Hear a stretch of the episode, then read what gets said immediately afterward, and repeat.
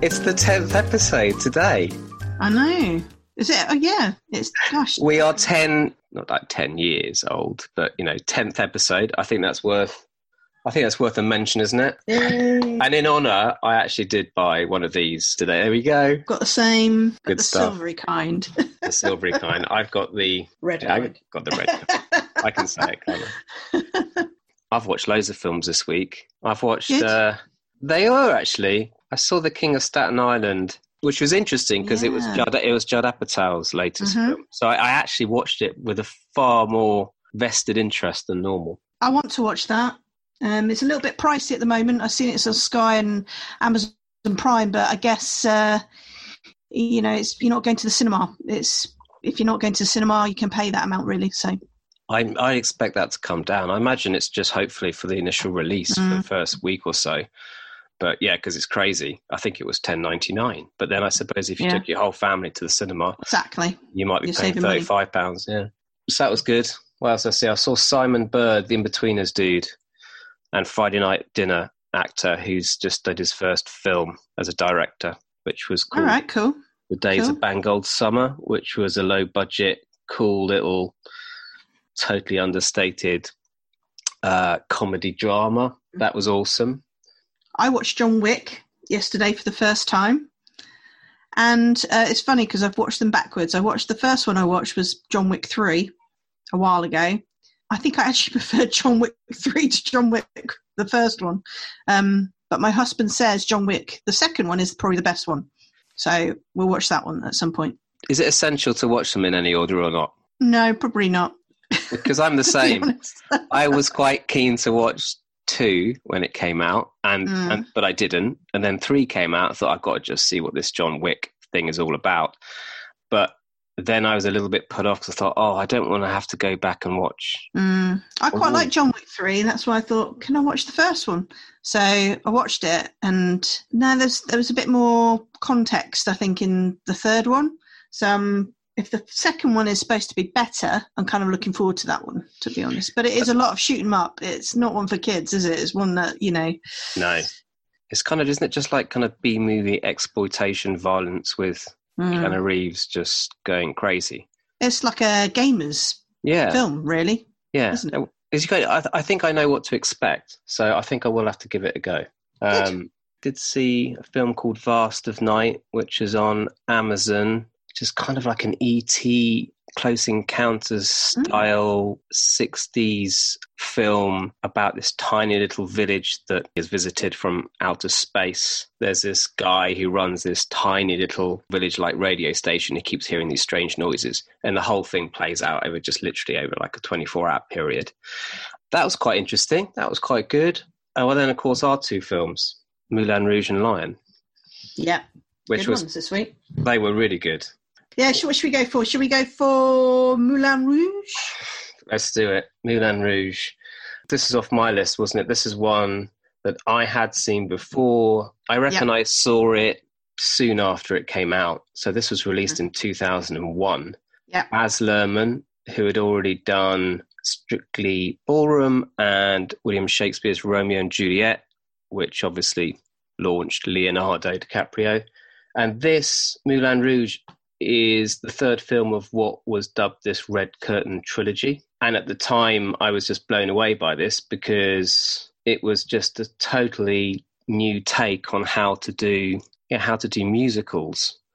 Yeah. And it really was kind of of its time. And Baz Luhrmann was such a amazing director for what he was doing around that kind of period with music. It had a huge impact purely because it was so different when it was released. So I was curious to now go back and watch it to see whether it had that same impact. So it sets in 1899. You have Christian, played by Ewan McGregor, who's a young English poet who comes to Paris to pursue a career as a writer.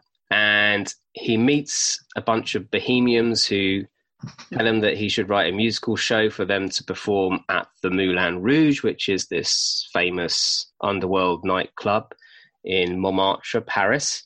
And the night they arrive at the Moulin Rouge, Christian meets Satine, played by Nicole Kidman, who is the club's star, you know, the stunning, beautiful courtesan. He falls head over heels in love with her, and though it takes a bit of convincing, she falls for him. And then meanwhile, you have the club's owner, Harold Zidler, played by Jim Broadbent, who invests in this wealthy Duke to help basically pay for the club for this huge renovation to try and almost dig it out of this underworld kind of uh, vaudeville uh, vaudeville feel to an actual proper theatre. And Satine is desperate to become an actress and actually be taken seriously. So the Duke is there to hopefully make all those dreams come true for Zidler and Satine, but he will only pay if Satine is his. And what we then get is this crazy love triangle of twists and turns between the genuine love that Christian has for Satine and this vested interest that the Duke has and this obsession he has with just wanting Satine for for himself. And then, as an undercurrent to this, Satine finds out something which can change everything uh, mm-hmm. uh, as we progress. It's her secret and slowly comes out as in the climax at the end. It was nominated for eight Oscars, including Best Picture and Best Actress for Nicole Kidman, and it won two, not surprisingly, for Best Art Direction and Best Costume Design. So yeah, that's that's the blurb. I loved it. I obviously watched it on the small screen, and when I was watching it, I was kind of, I wish I was watching this at the cinema because yeah, you get so much for it. You get so yeah. much more from it because the music was still just as incredible. It's like cinematic and theatrical and operatic, and the way they mesh the the traditional type of theatrical mm. music with the modern day tracks is just totally on the money the way he depicts Paris at this time is stunning, and a lot of it obviously is you know his visual effects, but the way he nails that is fantastic. I must admit that didn't hold up quite as well, at least on the screen I was watching on, than it did back then. But it was still just mm. as effective because the whole thing was so theatrical. And yeah, I just totally went along. I just totally fell for this whole love story, really. Yeah. And it just it just bracketed along, didn't it? Did breathe occasionally, but on the whole, it really did go from num- musical number to musical number. I thought cleverly as well. I thought it was very clever in that way. Very clever. I thought Nicole Kidman was fantastic, absolutely fantastic. Um, Ewan McGregor, I think this was quite a big role for him at the time because he probably, I'm, trying to remember whether this came before or after Trainspotting. I imagine it was after. And it's probably the first time anyone heard him sing. You know, and I think at the time maybe the performance didn't necessarily gel with everyone, but I had no problem with it. I just totally went with it, totally fell for the story again, and thoroughly enjoyed it. Yeah, I think he was in the singing, is it a singing detective in UK uh, TV series? Ah, okay. Um, but it was also just before he started filming Star Wars Attack of the Clones, and he was going to be using the same studio as well for that just after. Uh, but no, I, I, I, was really surprised I didn't have this on my list actually, because um, the music and, and the musical is so strong on this. It's a really theatrical, very different in style, but I see glimmers of what they did on Romeo and Juliet. And it's so colourful and the mashup of music, as I said, was clever, but it was it was fantastic. Yeah. I was really impressed with Jim Broadbent's voice actually as well. And a very different role for him because he's he tends to play more serious roles apart from obviously being dad in Bridget Jones. But in this role, it's a completely different role for him very colourful character, and his singing was really good. I didn't, I didn't know he could sing actually, and I forgot he was actually in this. There was a few characters that I, I forgot were in this. There was Kylie Minogue as well, and the voice of Ozzy Osbourne as well played the the Green uh, Fairy, is it? Which was what Kylie Minogue was acting at the time as well. So it was it was different to see that contrast really. The Duke as well, he was quite Weasley, played by Richard Roxburgh. I hope he's not like that all the time because he was quite annoying, to be honest. And John Leguizamo was also in it, and he was in also the um, Romeo and Juliet, so carried on through to this uh, this part here also that a couple of others wanted to have the part of Christian, which Ewan McGregor played. So I hear that Leonardo DiCaprio wanted this role, but he was he was a bit too young. And they were also looking at Heath Ledger to be in this role as well, which wasn't right for him either. And I don't know whether he does much singing, maybe he does. I thought Satine or the Sparkling Diamond, she was called as well, which was played by, by Nicole Kidman. Her courtesan boudoir was was amazing. How it was built to be shaped and decorated as an Indian elephant, and you've already mentioned the Oscars for, for art direction for that and also costume design as well.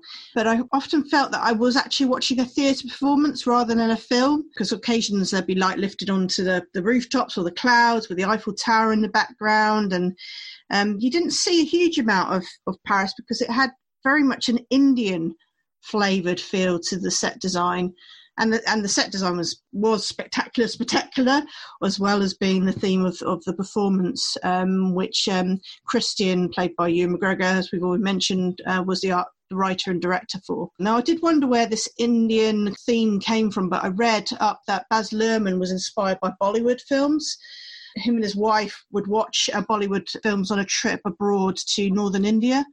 And apparently, there was some resemblance between Moulin Rouge and a, a, an Indian film called uh, Pakeezah, which is called The Pure One, and another Bollywood film. And Moulin Rouge has been labeled by some Indians as Bollywood in drag, which you could kind of see because there was a lot of diversity in the film um, with regards to the characters. Uh, one was called um, Le Chocolat, which is not a great name for an African person, really. Um, and he also portrayed a Hindi god in Spectacular Spectacular. It was very diverse, and he didn't really see any Indian people in the cast of, of the theatre performance, which was really unusual, I felt. But I don't know whether they were stereotypically playing to how many Indians may have been in Paris at that time. And then also you have the sitar player and, and the maharajah uh, so the Maharajah was also played by Jim Broadbent on Spectacular Spectacular, and it's just that all that really strong Indian feel. So I can kind of understand with the, the diversity and sort of glitchy one minute they're acting normally, and the next minute is completely they're off off on one. Really, I would say. You're right. Mm-hmm. The Indian element and the Parisian element also mixed, and because it was always established in some ways with the elephant so maybe they were kind yeah. of drawing on what was Beautiful around. elephant as well. That was amazing. I didn't yeah. even notice, to be honest. It took me a while to realise that so much of it was based in different rooms or different floors in that elephant. Um, and I did, it mm. took a while. I didn't actually notice that that was the courtesan's yeah. home, if you like, because you saw it from so many different angles. Yep. It was just kind of magical, really. That elephant room, they called it, where Satine thought Christian was a duke at first and she was trying to seduce him and uh, serious overacting going on there. Uh, it was just like, what on earth is she doing? The only thing I didn't like is the Roxanne song. I don't think I liked it the first time I watched it. I don't like it this time either. And uh, where the Duke is attempting to almost rape her as well. And that scene was quite crude and, and, and you know, wasn't very nice. But I suppose they needed that crudity to be in the film to see how what horrible person the Duke actually was, and it was quite funny, funny but crude to watch um, Jim Broadbent's character and a Duke sing like a virgin. But it, it did entertain me at the same time. But it was a, it was a bit mm, bit PC on that side. The, the music was the strongest piece. I, I, I think the music was amazing. Uh, there's some strong titles that came out of it, like Lady Marmalade, uh, the Can Can music, which we did a little sing song last week by Fatboy Slim. And there's just a, a whole load of great soundtrack that goes with Moulin Rouge. And I have to be honest, as soon as the film finished, I stuck on my Lexa's probably going to chime in in a minute, but stuck on Come What May, and I was just singing away quite happily to that. Come What May is is the kind of number you would expect from mm. an actual musical, and yet it's this is what we were saying how mm. he mixes all the music up. At one point, it feels totally theatrical, mm. and as a mm. result, I think it allows the actors to go totally over the top because they mm. really because they really do and at other times it has a serious tone to it. Sometimes it feels like, like you say, you're almost watching opera. Sometimes it does mm. feel like cinema. Mm-hmm. It never stops. It takes you no. from place to place. And I love the fact that when it drifts into the theatrical, often it's almost drifts you into a complete fantasy. As you say, you get those scenes where Satine and Christian are on top of the elephant, and suddenly they're like surrounded in clouds, and hmm it, oh, it reminded me actually of La La Land uh, at times in terms of what they did with those those central Yeah, two and. Mary Poppins as well. Yes, precisely. But it worked, didn't Mary it? Poppins. Yeah.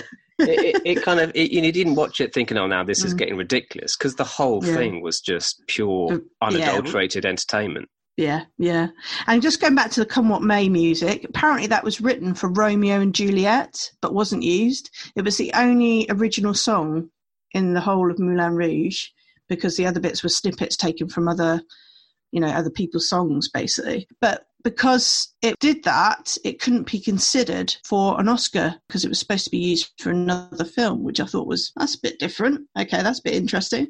That song, for, for everybody to know, was used for Satine and, and Christian to tell each other secretly they loved each other during the presence of the Duke when they were doing Spectacular Spectacular. I also know that uh, there was there were some challenges for this film as Luhrmann's father passed away in the early filming stages. Nicole Kidman broke her rib twice from a corset uh, once, and then I think she fell during um, Diamonds Are a Girl's Best Friend in the Moulin Rouge, one of the earlier scenes. And she also bust her knee and had to be in a wheelchair. And did you spot she was in the wheelchair on one of the scenes in the Moulin Rouge during that Diamonds Are a Girl's Best Friend? So I don't know whether they reshot that, but also the film, because of these all these issues, overran as well. So Star Wars filming was a bit delayed starting because obviously they needed Ewan McGregor to be in Star Wars as well, and they were using the same studio in, in Australia. So some of the last little finishing touch they did was in Madrid, apparently. But no, I thought it was a fantastic film. Acting was over the top sometimes. I think the scene in the elephant room where she was trying to seduce Christian was it was funny at the start, but it just went on and on, and it was almost like, what is she do- what is she doing?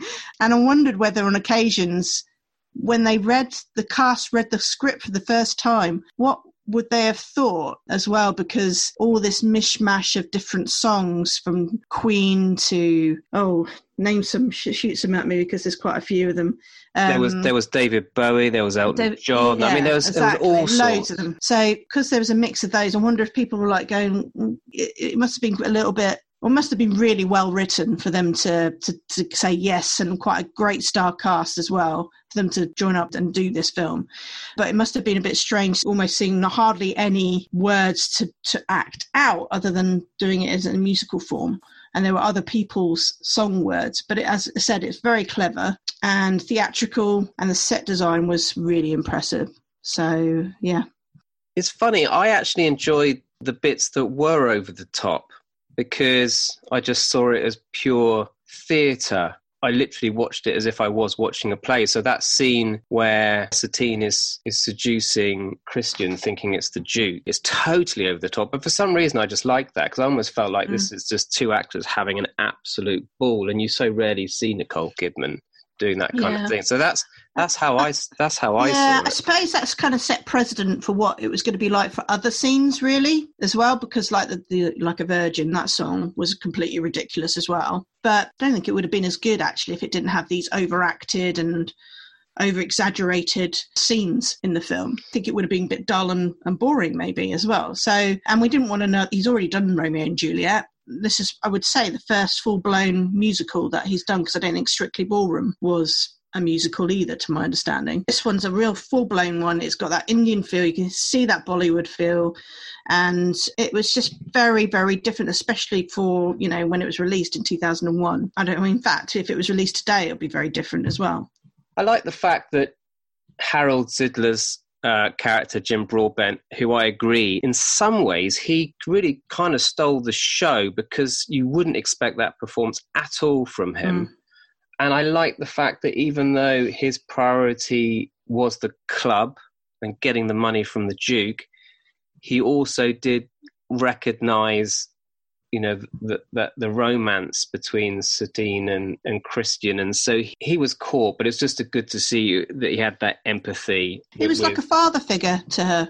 yes, and that the scene where Satine Satine learns something in the third act of the film that's actually delivered by Harold Yeah. in a very much father to daughter Yeah. way. And it's a, quite a serious moment that the whole finale really turns on. And it's you do get these quite poignant moments thrown in there, which which just allow you to have a bit of a breath and it allows you to try and actually get into the mind of the characters rather than always just enjoying an incredible spectacle. Well, I wonder whether the cast had so much confidence in Luhrmann after Romeo and Juliet That's probably what it was, actually. that, that they were willing to take a bit of a punt Yeah. that all this music was, you know, the whole Yeah. thing was going to come together. Because I was thinking the same thing. The, the um, cast wouldn't have had a clue really how all this was No. going to actually all Yeah. come together, and yet they they must have watched it and been absolutely bowled over.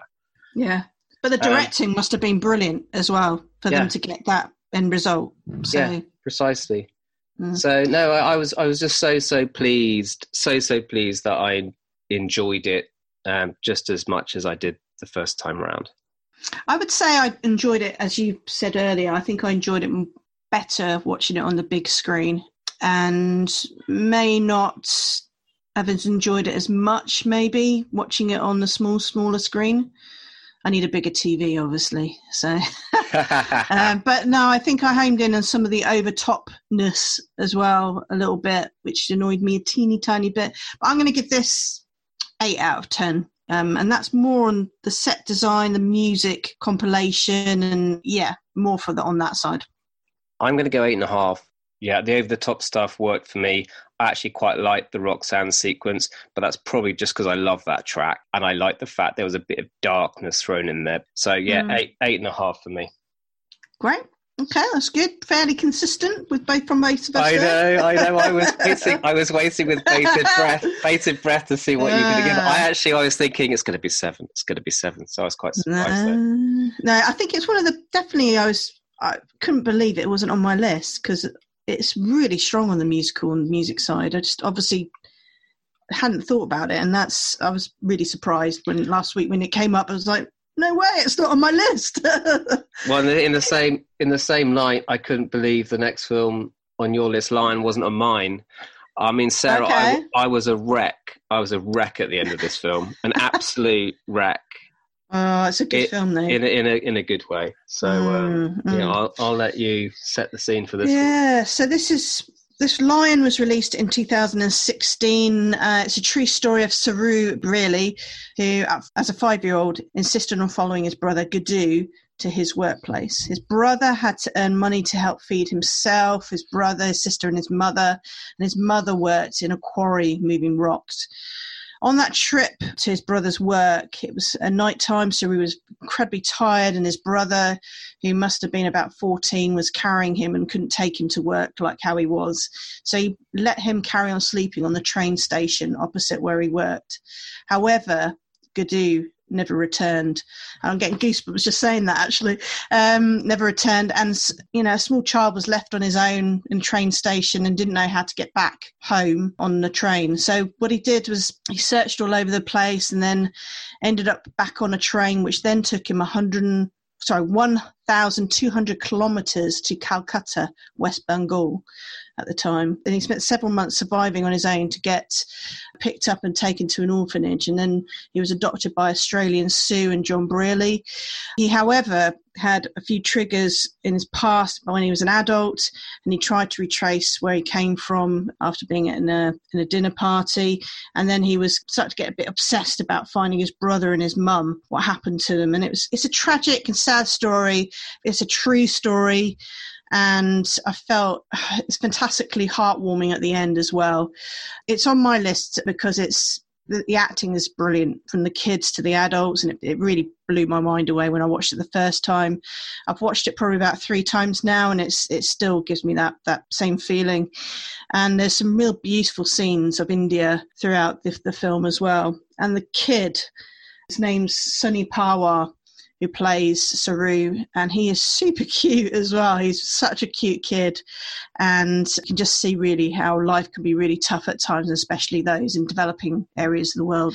Uh, it's directed by Garth Davis and written by Saroo Brierley himself uh, from his book, and the screenplay was by Luke Davies, and it's got Nicole Kidman playing Sue Brierley, who's the adopted mum, Dev, Dev Patel uh, who's the older Saroo.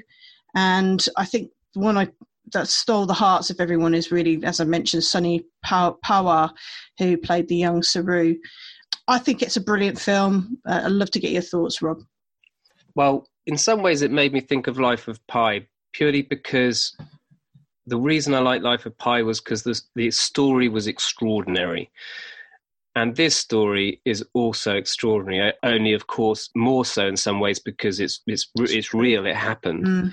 The idea that a child of five years old finds himself, you know, the, the scene where he's on the train and, and he realizes he has no way of getting off it, and he has no idea where it's going, and he's having to compute all these emotions is heartbreaking. And yeah to go from someone who's five years old, find themselves with adopted parents living in Australia, and then when Dev Patel plays Saroo, 25 years old, or is it 20? 25 years later, yeah. 25, so I guess he's 30 years old or late mm. 20s, 30s. Mm. The fact that he has to live with that for all that time, all these questions he must have, it's even more heartbreaking that, bless him, he you know, he can't pronounce the name of the village in which he came from, which obviously is, is so critical because it means that not even the authorities before he was adopted could help could help him. No. And for me, it was just this idea of thinking about what what that must do to mm. somebody, and be so helpless. And I think, as well as the little boy being so so convincing which you're right is probably the main takeaway because it's it's, it's so difficult, so sad to watch. But he's a feisty boy, isn't he? he he's yeah. he's you know he he could have just crumbled, but the the great thing about it is that he never does. He always seems to be trying to kind of find a way. He's he's really energetic. He's fast. He's he's a very yeah. He's a very he's Exactly. He, whenever he runs, it's like he's exactly oh. like he's oh. running hundred meters uh, at the Olympics or something. Yeah. And he's and he's, he's a he's a smart cookie as well. Yeah. Yeah. Um, and you think, you know, in some ways, the fact that he was that switched on meant mm. he did manage to evade, you know, what could have been yeah. a very different outcome from him. He's, he's a survivor. Yeah. He's a survivor. And so I think whilst he probably is the takeaway, no doubt about it. I thought the way Dev Patel played a character who had been living with emotions that you couldn't possibly imagine, I think he did it in such delicate way. I think, mm. you know, you truly believed Saroo as a five-year-old actor completely, and you, for me, you truly believed Dev Patel was the same boy. And I think that's the key to it. Often you see these films where another actor eyes. comes in. Yeah, yeah precisely. And I think one of the reasons as well that I liked it was just purely because it was just such a human story. Uh, there weren't many moments in this, it has to be said, that were kind of happy moments. I think because we're living with a character who has to take this this throughout his entire yeah. life. There was there was a it was hard watch, but there were some elements of happiness when Saroo was older and he met his girlfriend, which was played by Rooney Mara, and they were doing they were walking opposite each other on the street and then they would do little dance and twirls and then hide behind lampposts and getting each other's attention that way i thought that was quite sweet and then obviously the ending was you know a great celebration and and that was a, a real uplifting point as well but yeah majority of the film it was quite really raw and how it's like over there. And I couldn't believe at the end they'd say like 80,000 children in in orphanages every year. Is that right? Every year. That's right. Eighty thousand um, children go missing every year. Yeah, and it's is... and and you saw that in the film where he when he gets to Calcutta, he then sees other children just squatting in the underground tube area, and it's just like, oh my goodness, and they're all similar age to him.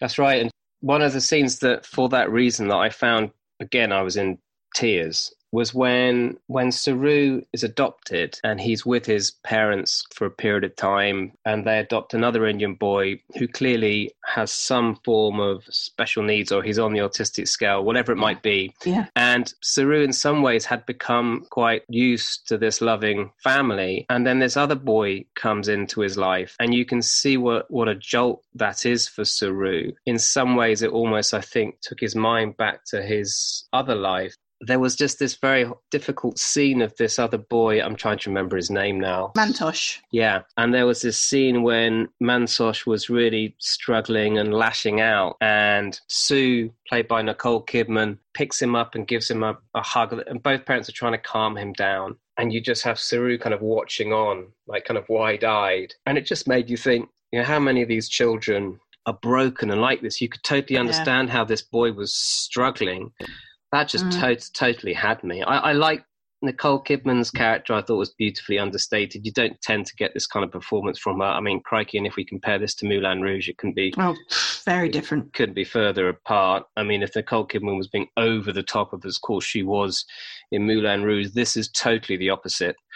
And I like the fact that you really get under the skin of her character. You really learn mm. why she adopted, and when you when you learn why she adopted and made that decision, you live things through her eyes that much more. I love the fact that it film had this real kind of sense of memory, the whole power of memory. And I think when I mentioned last week when we picked the film, I said that you had this character um, who basically had to try and track down where he was from to try and find his mother using Google Maps. It wasn't Google Maps, it was Google Earth. But, you know, the idea that some chunks of this film is Saroo played by Dev Patel, uh, literally using Google Earth together with a huge map that he has in his room with all these pins in, trying to get a radius of where he might be from.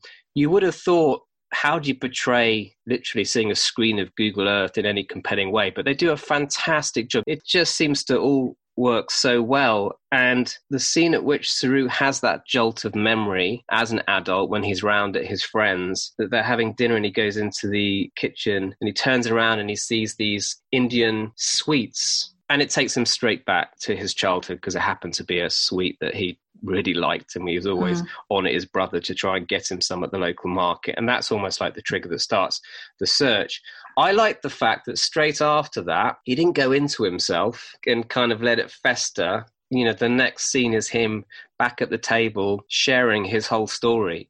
So yeah, i like yeah. i love the fact that he let his friends in to support yeah. him. And it was because of that that one of them suggested that you know maybe there is a way in which you, you can track your mum down. I I, li- I really like that.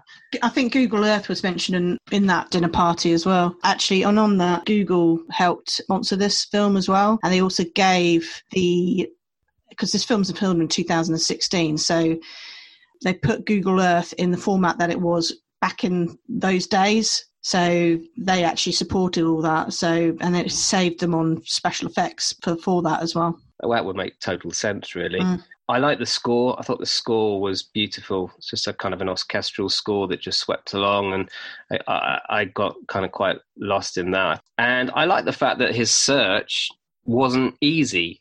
I think it would have been quite tempting when you're trying to put this kind of story on a film. The process of him using his memory, these glimpses of flashbacks he has when he was five years old, together with modern day technology. Oh, then maybe they would have just sped it up, but it, it, it's genuinely difficult for him. And yeah, I mean, the ending. I mean, you know, we don't need to talk about the ending because that would obviously completely ruin it. Oh, I was uh, I was a me- I was a complete mess. I mean, mm. I think mm. we, I think we did have a we we did exchange a message, uh, didn't we, after this? And you mentioned how how softer you think you're becoming when you watch film. I, I think I've said it before. Any film that is to do with mother son, mother daughter, basically any heartbreak to do with a family and children, I'm gone. I'm totally gone now. Yeah. Yeah. Um, and and the ending it's a bit like Schindler's List in some ways. At the end, there is a nice part of this film where you know the real story is tied up uh, in an incredibly powerful way. So yeah. yeah, this just had me hook, line, and sinker. It's funny because I think when we watched uh, was it, City of God, I said I hadn't watched many films with a foreign film, but most of this film was actually in Hindi or Bengali as well. And then I would say the second half was in was in English, but there wasn't much Hindi because you're just watching this child's journey really, and you just it's just watching the scenes. You didn't actually he didn't actually have to talk that much. You could see the emotions. You could and it, oh so I think when he was at the police station, they asked, "What's your mother's name?" and he just said in Hindi, "Mother." And because he didn't know what his mother's name, and it was just like, oh, broke broke my heart as well. I mean, it's not really a spoiler. I just think, in actual fact, I thought this was a lovely, lovely touch. Mm. At the end, it turns out that his name is Saroo, and he calls himself Saroo. Everyone calls him Saroo, but as it happens, um, his real name was Sheru. Sheru. Sheru. Sheru. Um, right. Because again, he couldn't he wouldn't have known it at the time. It, it, was very subtle difference in the spelling, and I love the fact the meaning of sheru in, in Hindi was lion, hence hence the title mm. of the film. Which I just thought that's such a beautiful touch, isn't it? Mm. You know, mm. to, to know that the film was named after him like that. Yeah. So go on then. You're going to give us a rating. I am. I love these types of films, as you can probably tell. Um, I don't necessarily like being brought to a complete quivering wreck, but it was just so so so real. So I am going to give this nine out of ten for me. Ooh. I thought really hard about this because it, I it was a roller coaster ride of emotions, but generally the whole thing was was excellent. I was in tears for quite a long period of time actually throughout the film, and I, as I said, I think take me back about 20 years, I probably wouldn't have cried or maybe had a little bit of a tear. I was a bit harder then, maybe. I've softened definitely from having children and a family, etc. But for me, I was looking at this and how do I compare it with Life of Pi? Very different because it's real.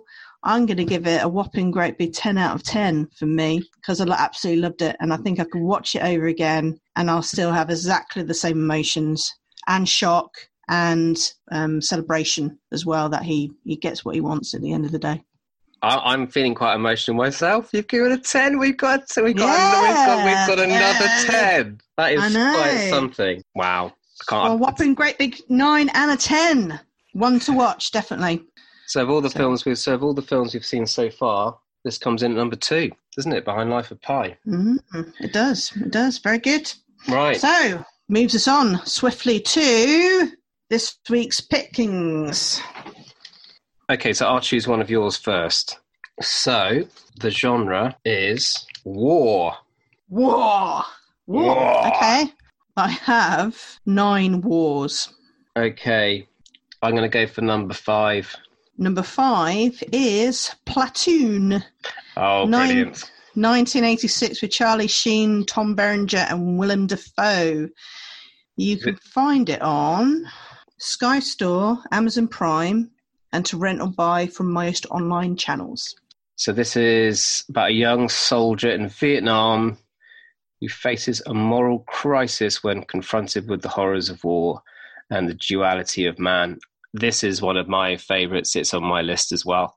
Oh, we uh, finally got one that's on our, both of our lists. I know, precisely. no, this has always been, yeah, always been high up on my list. And it's interesting that this was obviously stars, was a whole host of stars in this, but Charlie Sheen, who plays the main character, it was his dad, Martin Sheen, who mm. played a similar character in Apocalypse Now. And yeah. both both of those films have a voiceover, so you're kind of seeing the film and it's narrated through uh, through the main lead. So I thought that was quite interesting. That it's almost like Charlie Sheen ended up um, doing a film in exactly the same way that his dad did.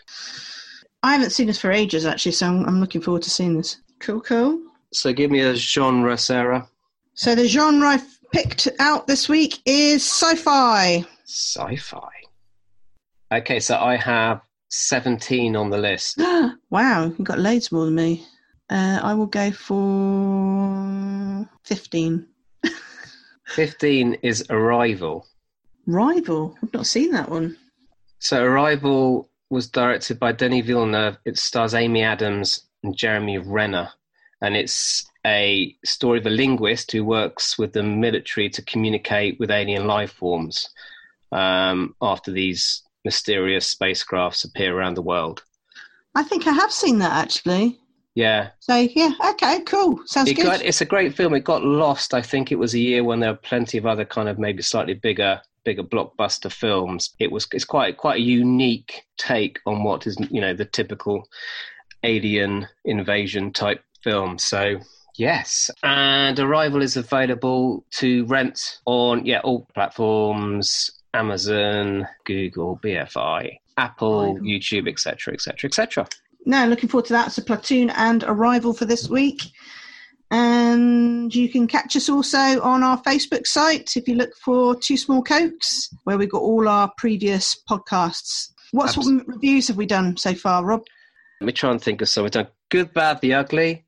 We've done Whiplash, Bridesmaids. We've done Vertigo. We've done City of God, Avatar, Patriot Games, Aliens. I don't think I've got them all, but there's a handful. There's a load. Hopefully, there is always something for everybody. So watch along if you can. Yep, sounds good. Great. Cool. All right. Thank you very much, Rob. Have a good week. You, you you were on fire today with your uh, Moulin Rouge facts. Uh, you beat me for facts today, no doubt about it. Absolutely. film nerd. Absolutely. All right. Have a good one. We'll see you next week. Cheers, Rob. Bye. Bye.